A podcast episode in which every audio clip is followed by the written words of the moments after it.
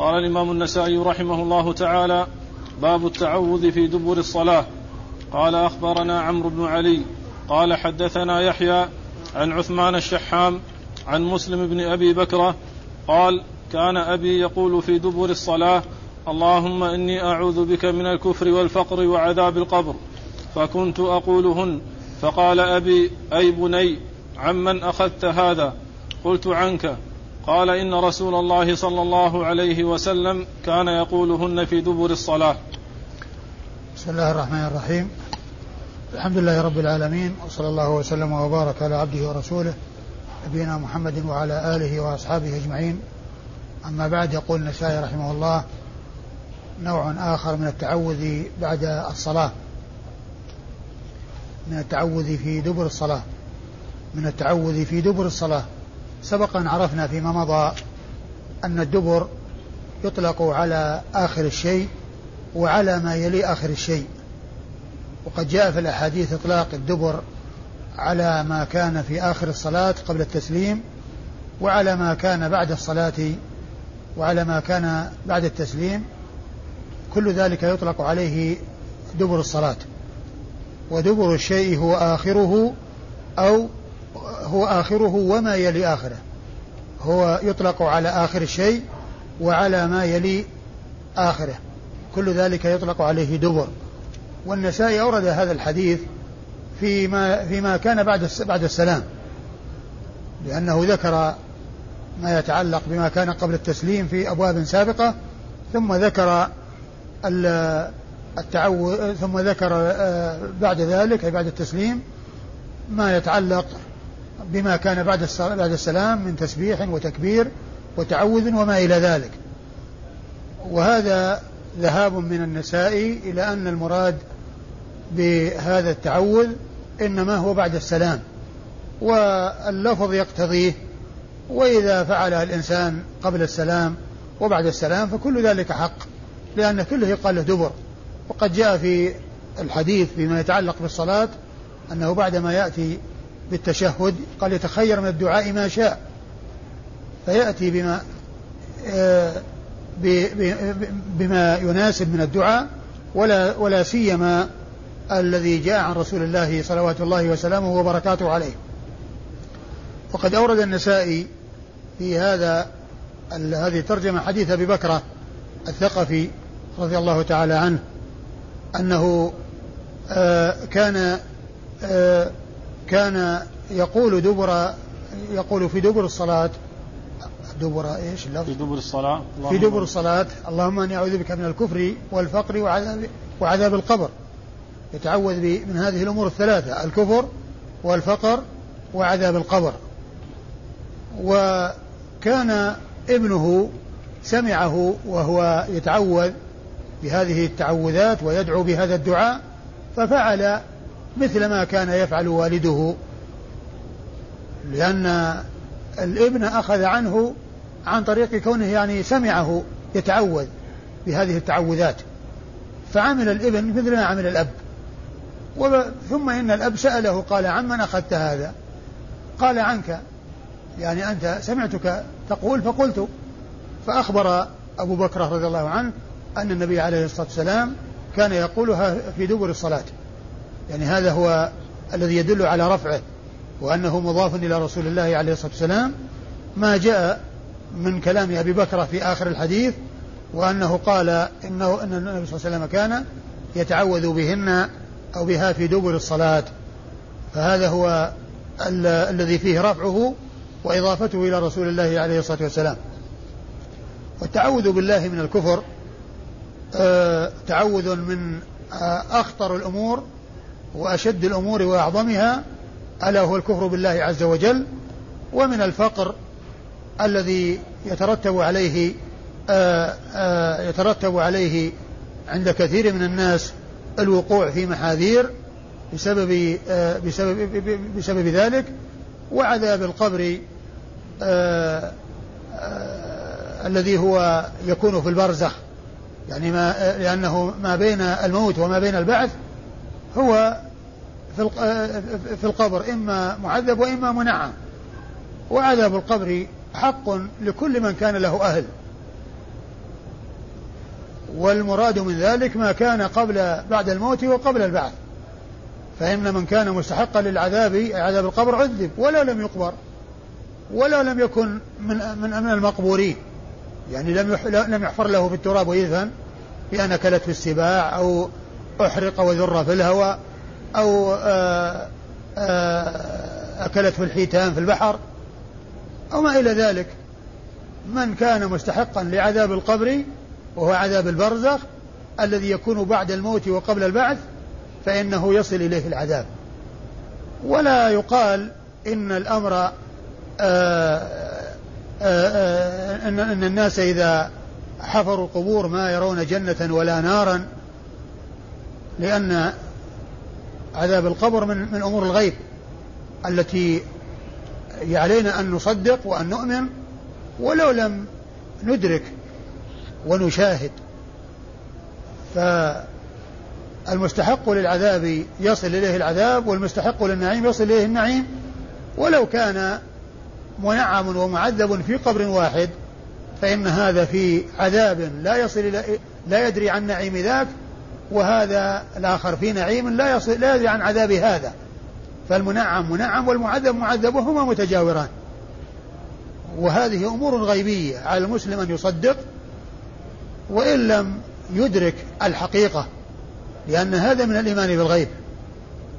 ثم إن في أمور الدنيا وفي أحوال الدنيا ما يوضح وما يرشد إلى هذه الحقيقة وهي أن آه الاثنين يكونان في مكان واحد وفي غرفة واحدة بل قد يكونان في لحاف واحد مثل الزوج وزوجته ثم ينامان ويستيقظان ويكون أحدهما في نعيم وهو في هذه النومة والثاني في عذاب وهو في تلك النومة. وهذا ما درى عن هذا وهذا ما درى عن هذا. واحد منهم ينام ثم يرى يعني رؤى طيبة ويرى أمور سارة ويأكل نعيم ويحصل له أمور طيبة والآخر بضده بجواره وهو بضده. يعني يرى أن الحيتان تلاحقه وأن السباع تنهشه وأن العقارب تلسعه ثم يقوم. وهذا في نعيم ما درى عنه الذي بجواره وهذا في عذاب ما درى عنه الذي في جواره. وإذا كان هذا حاصل في الأمور الدنيا المشاهدة المعاينة فإن أمور الآخرة أو أمور البرزخ يجب الإيمان بها والتصديق. ولو لم يشاهد الإنسان تلك الحقيقة لأن أمور الغيب ليست مثل أمور الدنيا. أمور أمور القبر ليست مثل أمور الدنيا. أمور البرزخ تختلف عن أمور الدنيا. الواجب على الإيمان التصديق والإيمان. فكان عليه الصلاة والسلام يتعوذ بها عن من هذه الأمور الثلاثة. الكفر الذي هو أعظم الذنوب وأخطر الذنوب وأشدها والفقر الذي يفضي أو يؤدي إلى كثير من الخطايا والمحرمات وعذاب القبر الذي يحصل الإنسان بعد الموت وقبل البعث. الإسناد. عمرو بن علي. ثم أيضا يدلنا الحديث يعني ما جاء في المحاورة اللي جرت بين آه، أبي بكرة وبين ابنه. أولا يدلنا على ما كان عليه سلف هذه الأمة من آه، تلقي آه، العلم وأخذه من أهله وأن العالم يقتدى به لأن أبا بكر لأن ابن أبي بكر لما سمع أباه يتعوذ تبعه وأخذ به. وأخذ بما حصل من والده. وأبوه سأله عن المستند فأخبره بأنه سمعه يقول فقال مثل ما قال فأخبره بالذي استند عليه في ذلك وأن وأنه فعل الرسول عليه الصلاة والسلام. ويدلنا على ما كان عليه أصحاب الرسول صلى الله عليه وسلم من الملازمة والاتباع لهديه عليه الصلاة والسلام وما دل عليه وكذلك يدلنا على ما كان عليه التابعون من التلقي عن الصحابة ومن أخذ ما يعني آه، ومن متابعة الصحابة فيما يعني آه، آه، يسمعونهم يدعون به ويتلقون عنهم.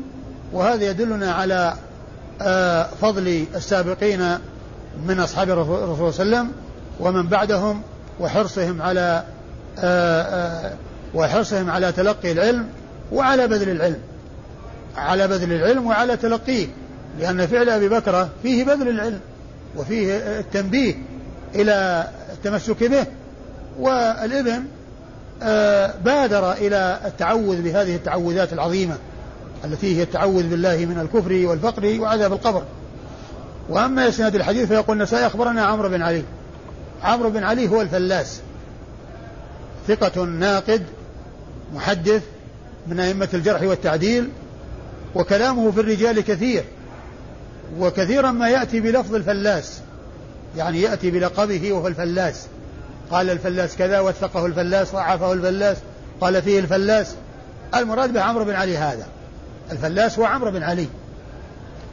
ومعرفة ألقاب المحدثين آه، مهمة لأن بمعرفتها آه، دفع توهم أن الشخص الواحد يكون شخصين. فيما لو ذكر في مكان عمرو بن علي وفي مكان آخر الفلاس الذي ما يعرف أن, الفلا... أن عمرو بن علي هو الفلاس يظن أن الفلاس شخص وأن عمرو بن علي شخص آخر.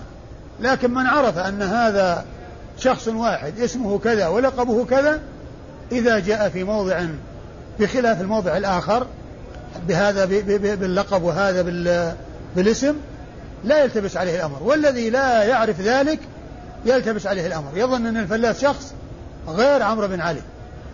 يعني قد يأتي في الإسناد الشخص مرة بلقبه ومرة باسمه. يعني في أسانيد في مكان واحد. فيظن من لا يعرف أن هذا شخص آخر غير هذا. ومن عرف عرف أن هذا لقب لا يلتبس عليه الأمر. ولهذا فقد عني المحدثون بمعرفة الألقاب. وفائدتها ألا يظن الشخص الواحد شخصين. فائدة معرفتها ألا يظن الشخص الواحد شخصين. إذا ذكر باسمه مرة وذكر بلقبه أخرى. وكلامه في الرجال كثير وحديثه أخرجه أصحاب الكتب الستة. عمرو بن علي. عن حدثنا يحيى. قال حدثنا يحيى وهو بن سعيد القطان. وهو محدث ناقد. ثقة ثقة ثبت. محدث ناقد. آه وكلامه في الرجال كثير. ويأتي كثيرا بالقطان. يعني يأتي بلقبه والقطان. وأحيانا يحيى بن سعيد القطان. وكلامه في الرجال كثير. وقد ذكره الذهبي في كتابه من يعتمد قوله في الجرح والتعديل.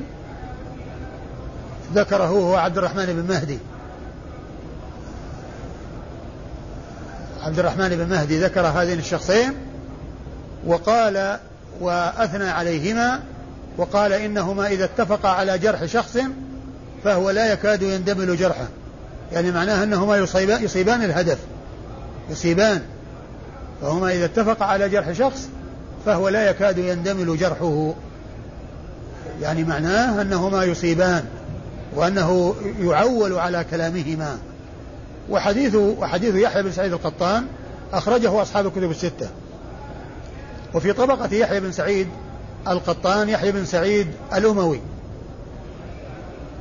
وقبلهما بطبقة أو بطبقتين يحيى بن سعيد الأنصاري ويحيى بن سعيد التيمي. فهما من طبقة صغار التابعين. يعني الإمام مالك يروي عن يحيى بن سعيد الأنصاري وهو قبله. ومن مما ممن بعده أي بعد الإمام مالك يحيى بن سعيد القطان. فاثنان في طبقة واثنان في طبقة وهما كل منهما يحيى بن سعيد. يحيى بن سعيد القطان ويحيى بن سعيد الأموي في طبقة واحدة متأخرة وهي ما فوق يعني شيوخ شيوخ الشيخين من طبقة شيوخ الشيخين البخاري ومسلم. ومن طبقة صغار التابعين يحيى بن سعيد الأنصاري ويحيى بن سعيد التيمي. آه وكلهم وكلهم ثقات. أيوة. عثمان الشحام. عن عثمان الشحام وهو العدوي. الشحام العدوي. وش قال عنه؟ المسلم. ها؟ المسلم. لا يعني درجته. لا بأس به. لا بأس به. لا بأس به. وكلمة لا بأس به تعادل صدوق. لا بأس به تعادل صدوق كما ذكر ذلك الحافظ بن حجر في المقدمة. وهم الذين الذي هو دون الثقة ويقل عن الثقة الذين يعتبر حديثهم صحيحا. يعني من يقل عنه يقال له صدوق ويقال لا بأس به أو ليس به بأس. وحديث من يكون كذلك حسنا إذا كان يعني ما جاء شيء يرفعه إلى الصحيح لغيره. لأن حديث يكون حسنا لذاته. من يكون كذلك يكون حديث حسنا لذاته. وإذا جاء ما يعضده ارتفع إلى الصحيح لغيره. ارتفع إلى الصحيح لغيره. فكلمة لا بأس به تعادل صدوق وحديث أخرجه مسلم وأبو داود والترمذي والنسائي. مسلم وأبو داود؟ نعم. الترمذي والنسائي. الأربعة نعم. عن مسلم بن أبي بكر عن؟ مسلم بن أبي بكر عن مسلم ابن أبي بكرة. مسلم ابن أبي بكرة الثقفي. وهو صدوق أخرج حديثه آآ آآ مثل آآ الذي قبله مسلم وأبو داود والترمذي والنسائي. عن أبي بكر. نعم. عن أبي بكر. عن أبي بكرة الثقفي وهو نفيع بن الحارث صاحب رسول الله عليه الصلاة والسلام صحابي مشهور وحديثه أخرجه أصحاب الكتب الستة. ثم قال رحمه الله تعالى باب عدد التسبيح بعد التسليم. قال أخبرنا يحيى بن حبيب بن عربي قال حدثنا حماد عن عطاء بن السائب عن أبيه عن عبد الله بن عمرو قال قال رسول الله صلى الله عليه وسلم خلتان لا يحصيهما رجل مسلم إلا دخل الجنة وهما يسير ومن يعمل بهما قليل. قال قال رسول الله صلى الله عليه وسلم الصلوات الخمس. يسبح أحدكم في دبر كل صلاة عشرا ويحمد عشرا ويكبر عشرا فهي خمسون ومائة في اللسان وألف وخمسمائة في الميزان. وأنا رأيت رسول الله صلى الله عليه وسلم يعقدهن بيده وإذا أوى أحدكم إلى فراشه أو مضجعه سبح ثلاثا وثلاثين وحمد ثلاثا وثلاثين وكبر أربعا وثلاثين فهي مئة على اللسان. وألف في الميزان. قال قال رسول الله صلى الله عليه وسلم فأيكم يعمل في كل يوم وليلة ألفين وخمسمائة, وخمسمائة سيئة؟ قيل يا رسول الله وكيف لا نحصيهما؟ فقال إن الشيطان يأتي أحدكم وهو في صلاته فيقول اذكر كذا اذكر كذا ويأتيه عند منامه فينيمه, فينيمه. ثم ورد النسائي هذه الترجمة وهي باب عدد التسبيح بعد التسليم. وأورد فيه حديث من؟ الصحابي عبد الله بن عمرو. حديث عبد الله بن عمرو بن العاص رضي الله تعالى عنهما الذي قال فيه النبي صلى الله عليه وسلم خلتان لا يحصيهما أحد إلا لا يحصيهما رجل مسلم إلا دخل الجنة. لا يحصيهما رجل مسلم إلا دخل الجنة. عددهما إيش؟ وهما يسير ومن يعمل بهما وهما يسير ومن يعمل بهما قليل. ثم ذكر الخلتين وهي أن يسبح بعد كل صلاة عشرة ويحمد عشرة ويكبر عشرة فتلك مئة وخمسون باللسان وألف وخمسمائة في الميزان. لأن الصلوات الخمس بعد كل صلاة ثلاثين فتكون الجملة في اليوم والليلة مئة وخمسين. والحسنة بعشر أمثالها فتكون في الميزان ألف وخمسمائة. ألف وخمسمائة. ثم قال عليه الصلاة والسلام الخلة الثانية يعني يكون الإنسان عندما يأوي إلى فراشه يحمد يسبح ثلاثا وثلاثين ويحمد ثلاثا وثلاثين ويكبر أربعا وثلاثين فتكون مئة باللسان وألف في الميزان فيكون المجموع ألفين وخمسمائة. ألف وخمسمائة فيما يتعلق بالتسبيح والتكبير. والتحميد بعد الصلوات وألف فيما يتعلق بالتحميد والتسبيح والتكبير عند النوم. فيكون مجموع ألفين وخمسمائة. هاتان هما الخلتان. ثم قال آآ آه، آآ آه، قالوا وكيف لا نحصي نحصيهما؟ كيف لا نحصيهما؟ يعني هاتين الخلتين. وهو أن يعملوا بهذا العمل. وأن يقولوا هذه وأن يأتوا بهذا الذكر في هاتين الموطنين. فقال عليه الصلاة والسلام آآ آآ ثم قال قبل ذلك أو بعد ذلك أيكم يعمل؟ قال إن الشيطان يأتي حدث. لا أيكم يعمل في اليوم والليلة أيكم يعمل في نعم. اليوم والليلة 2500 سيئة. يعني هذا فيه 2500 حسنة 2500 حسنة فأيكم يعمل 2500 سيئة؟ يعني معناه أن الحسنات تقضي على السيئات. الحسنات تذهب السيئات. فإذا كان الإنسان يعمل سيئات يعني فيها اليوم والليلة وهو يعمل سيئات ولا يسلم من ذلك إلا من سلمه الله فالحسنات تذهب السيئات. ف 2500 حسنة تقضي على تلك السيئات التي تحصل من الإنسان. فيبقى بقية بعد ذلك بعدما تقضي الحسنة على السيئة يعني معناه أن, الحسن أن, أن السيئات لا لا تعادل الحسنات بل تكون أقل منها. لأن الحسنات تضاعف والسيئات لا تضاعف. كما جاء في الحديث الصحيح أن أن أن, أن, أن الإنسان إذا هم بسيئة بحسنة قال انظر فإن عملها فاكتبوها عشرة وإن لم يعملها فاكتبوها حسنة. يعني كونه هم بها ولم يعمل مجرد الهم يكتب له حسنة حسنة كاملة.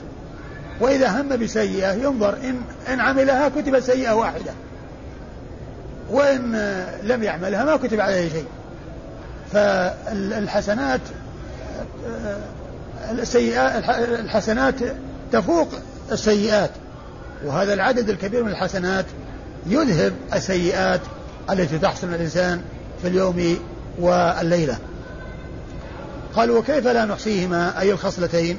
وهذا يرجع إلى قوله لا يحصيهما رجل مسلم إلا دخل الجنة. قال وكيف لا نحصيهما؟ فالنبي عليه الصلاة والسلام بين السبب الذي يحصل بسببه النقص على الإنسان وهو أن الشيطان يأتي للإنسان فيقول له اعمل في صلاته اعمل آه، اذكر كذا اذكر كذا. فينشغل في صلاته عن صلاته فيكون في نقص. فيكون هذا التسبيح في جبر لذلك النقص ولتلك السيئات التي حصلت بسبب آه كون الشيطان آه حال بين الإنسان وبين صلاته أو شغله عن صلاته يعني بحيث أتى بها ولكن شغله عن أمور كثيرة فيها وكذلك أيضا يأتيه عند النوم فينيمه يعني دون أن يأتي بتلك آه، التسبيحات والتحميدات والتكبيرات يعني يأتيه فينيمه ثم لا يكون أتى بتلك الأعمال التي تأتي في حسنة التي التي هي مئة في اللسان وألف في الميزان. وألف في الميزان. فبين عليه الصلاة والسلام المداخل التي يدخل الشيطان على الإنسان فينقص عمله أو يفوت عليه العمل. ينقص العمل بالنسبة للصلاة حيث يقول اذكر كذا كذا فيشغله عنها. أو يذهبه كلية بحيث ينام وقد نسي أو غفل عن أن يأتي بهذا الذكر الذي فيه هذا الأجر العظيم والثواب الجزيل من الله سبحانه وتعالى. ثم إن قول الرسول صلى الله عليه وسلم في مقدمة الحديث خلتان يعني والمقصود بخصلتان لا يقولهما لا, لا يحصيهما رجل مسلم إلا دخل الجنة وهما يسير ومن يعمل بهما قليل. يعني هذا فيه تشويق وترغيب في سماع ما سيذكر لأن هذا من هذا من مما في مما يرغب السامع ويشوقه إلى الشيء الذي سيذكر. لأنه لو جاء الكلام على أن الصلوات الخمس هي كذا وكذا وكذا ما يكون مثل ما لو مهد للكلام بشيء يشوق إليه ويجعل الإنسان يستعد له ويتهيأ. وهذا في كلام الرسول صلى الله عليه وسلم كثير.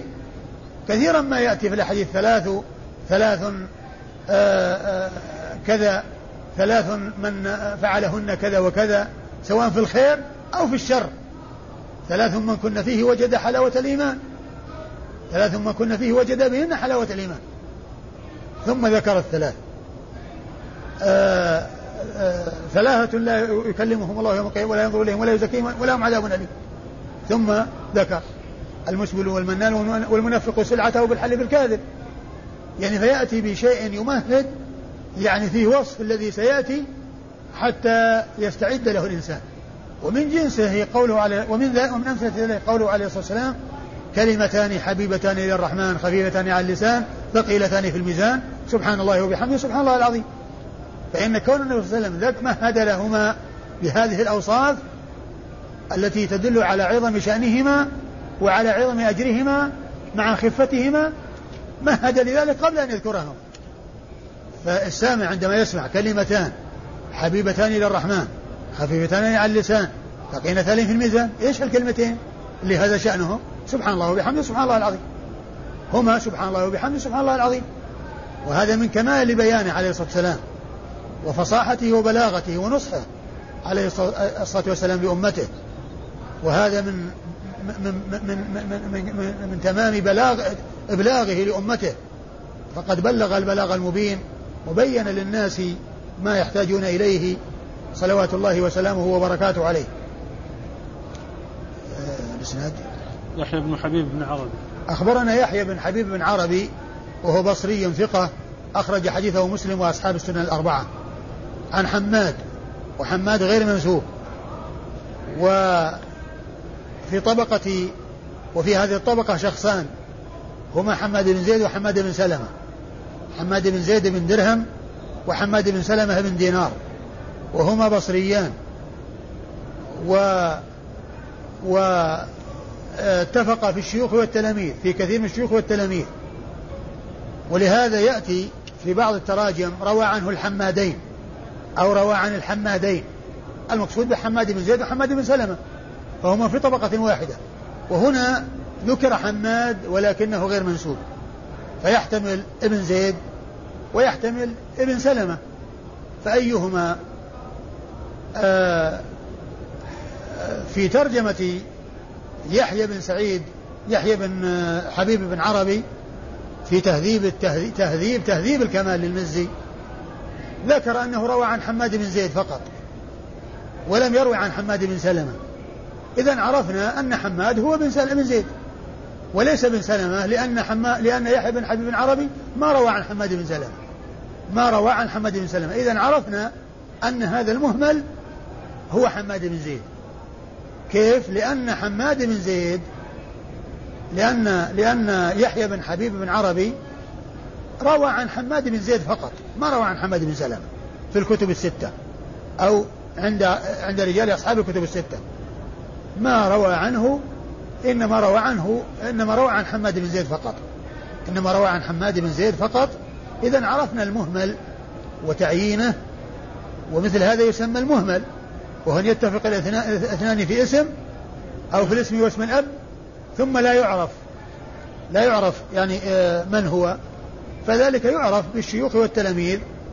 وإذا يحيى بن حبيب عربي هو تلميذ لحماد بن زيد وليس تلميذ لحماد بن سلمة. إذا عرفنا أن حماد بن زيد وليس حماد بن سلمة. وحماد بن زيد بن درهم البصري ثقة ثبت أخرج حديثه أصحاب الكتب الستة. عن عطاء. عن عطاء. نعم. عن عطاء. عطاء بن السائب. عن عطاء بن السائب. عطاء بن السائب آآ آآ الثقفي هو صدوق اختلط. صدوق اختلط. والمختلط الطريقة يعني في في في معرفة ما يقبل من روايته وما يرد أن ما حد أن أن الذي حدث به أن الذي حدث به قبل الاختلاط هذا يعتبر ويؤخذ به. وما حدث به بعد الاختلاط هذا هو الذي لا يعول عليه. ما حدث به بعد الاختلاط. ويعرف ذلك عن طريق التلاميذ لأن بعض التلاميذ منهم من روى قبل الاختلاط ومنهم من روى بعد الاختلاط. منهم من روى بعد الاختلاط ومنهم من روى قبل الاختلاط. وحماد بن زيد ممن روى عن عن عطاء بن سائب قبل الاختلاط. إذا حديثه معتبر أو ما جاء من رواية حماد بن زيد عن عطاء بن السائب الذي اختلط أخيرا فإنه يعتبر لأنه ممن سمع قبل الاختلاط. لأن حماد بن زيد سمع من عطاء بن السائب قبل الاختلاط. فأمن أمن المحذور الذي هو كونه يعني بعد الاختلاط وكونه مما حصل بعد اختلاطه بكون حماد بن زيد إنما روى قبل الاختلاط. حماد بن زيد روى قبل الاختلاط. والحافظ بن حجر ذكر في ترجمة حماد عطاء بن السائب في آخرها جملة الذين رووا عنه قبل الاختلاط. الذين رووا عنه قبل الاختلاط ومنهم حماد بن زيد. الذين رووا عن عن عطاء بن السائب قبل الاختلاط ومنهم حماد بن زيد. إذا رواية حماد بن زيد عن عطاء بن السائب هي مما يعتبر ويعول عليه لأن المحذور زال لأن من روى عن المختلط قبل اختلاطه فروايته مقبولة معتبرة. آه وعطاء بن السائب أخرج له البخاري في الأدب المفرد وأصحاب السنة الأربعة. البخاري. نعم. البخاري في الصحيح. في التقريب ذكر انه البخاري وأصحاب السنن. لكن في تهذيب الكما تهذيب التهذيب ذكر أنه آه أنه البخاري في الأدب المفرد. عن أبيه. نعم. عن أبيه. عن أبيه السائب وقيل هو السائب ابن مالك الثقفي آه وهو آه ثقة آه أخرج له. مثل البخاري في الأدب المفرد وأصحاب السنة الأربعة نعم، البخاري في الأدب المفرد وأصحاب السنة الأربعة يعني مثل ابنه. أيوة. عن عبد الله بن عمرو.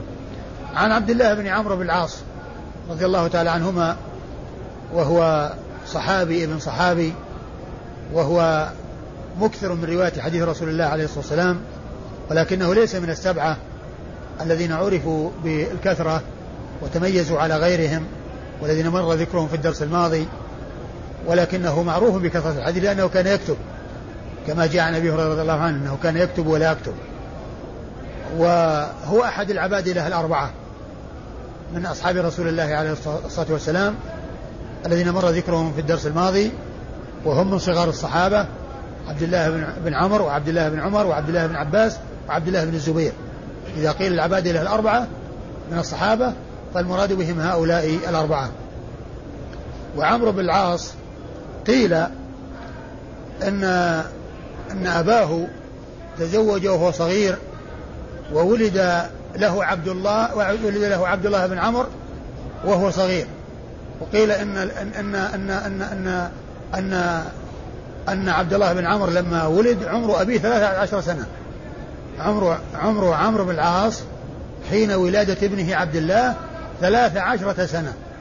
يعني احتلم مبكرا احتلم مبكرا وتزوج مبكرا وولد له في سن مبكرة. قيل إنه إن الفرق بينهما ثلاث عشرة سنة. يعني عبد عمرو بن العاص يعني يفوق ابنه بثلاث عشرة سنة. وحديثه عند أصحاب الكتب الستة. ثم قال رحمه الله تعالى نوع آخر من عدد التسبيح. قال أخبرنا محمد بن إسماعيل بن, سم بن سمرة عن أسباط. قال حدثنا عمرو بن قيس عن الحكم عن عبد الرحمن بن أبي ليلى عن كعب بن عجرة قال قال رسول الله صلى الله عليه وسلم معقبات لا يخيب قائلهن. يسبح الله في دبر كل صلاة ثلاثا وثلاثين ويحمده ثلاثا وثلاثين. ويكبره أربعا وثلاثين.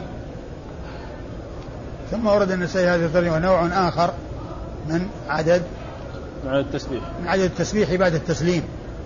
وأورد فيه حديث كعب بن عجرة رضي الله تعالى عنه الذي يقول فيه النبي صلى الله عليه وسلم قال معقبات لا يخيب قائلهن. آه، يسبح الله دبر كل صلاة ثلاثا وثلاثين ويحمده ثلاثا وثلاثين ويكبر أربعا وثلاثين فيكون المجموع مئة. فيكون المجموع مئة. وهذا وهذه يعني سبق أو أو من من الأحاديث التي وردت أنه يعني يسبح 33 ويكبر 33 ويحمد 33 و800 لا إله, لا إله إلا الله وحده لا شريك له له الملك وله الحمد على كل شيء قدير. وهنا المئة تكون بتكبيرة آه يكون فيها عدد التكبير 34 وبذلك تكمل المئة.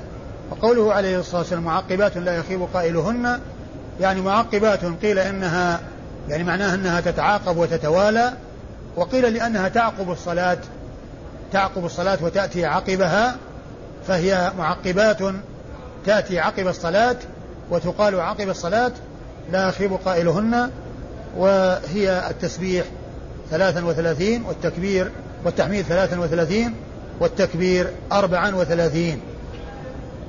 الإسناد محمد بن إسماعيل بن سمرة. أخبرنا محمد بن إسماعيل بن سمرة وهو ثقة أخرج حديثه الترمذي. الترمذي نعم والنسائي وابن ماجه. الترمذي والنسائي وابن ماجه. يعني ثلاثة من أصحاب السنن وهم لم يخرج له الشيخان ولا أبو داود وإنما خرج له ثلاثة من أصحاب السنن وهم الترمذي والنسائي وابن ماجه. عن أسباط. عن أسباط وهو ابن محمد القرشي مولاهم وهو ثقة أخرج حديثه أصحاب الكتب الستة. عن عمرو بن قيس. عن عمرو بن قيس الملائي.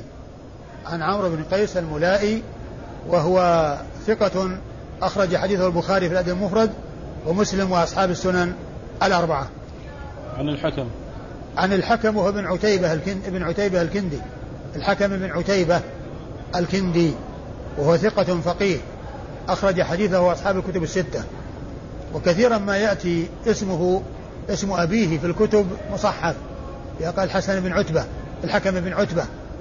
كثيرا ما يأتي مصحفا بهذا اللفظ عتبة وهو ابن عتيبة. الحكم ابن عتيبة الكندي. كوفي ثقة فقيه أخرج حديثه وأصحاب الكتب الستة. يروي عن عبد الرحمن بن أبي ليلى وهو ثقة حديثه أخرجه أصحاب الكتب الستة. وابنه محمد ابن عبد الرحمن هذا هو المشهور عند الفقهاء بالفقه يعني فقيه وكلامه في الفقه كثير اللي هو محمد. لكنه يعني لكنه في الحديث متكلم فيه. وأما عبد الرحمن بن أبي ليلى هذا الذي معنا فهو تابعي ثقة أخرج حديثه أصحاب الكتب أصحاب الكتب الستة.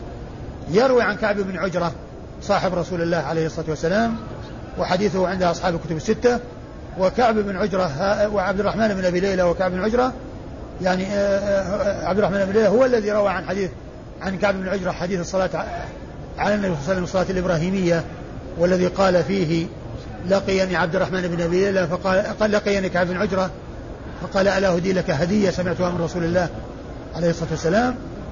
فقلت بلى فهدي إليه فقال خرج علينا رسول الله صلى الله عليه وسلم فقلنا يا رسول الله علمنا كيف نسلم عليك فكيف نصلي عليك؟ قال قولوا اللهم صل على محمد وعلى آل محمد كما صليت على إبراهيم وعلى آل إبراهيم إنك حميد مجيد. اللهم بارك على محمد وعلى آل محمد كما باركت على إبراهيم وعلى آل إبراهيم إنك حميد مجيد. هذه الهدية التي أهداها كعب بن عجرة إلى وهو صحابي إلى كعب بن إلى عبد الرحمن بن أبي ليلى وهو من ثقات التابعين. أه والله تعالى أعلم وصلى الله وسلم وبارك على عبده ورسوله نبينا محمد وعلى آله وأصحابه أجمعين.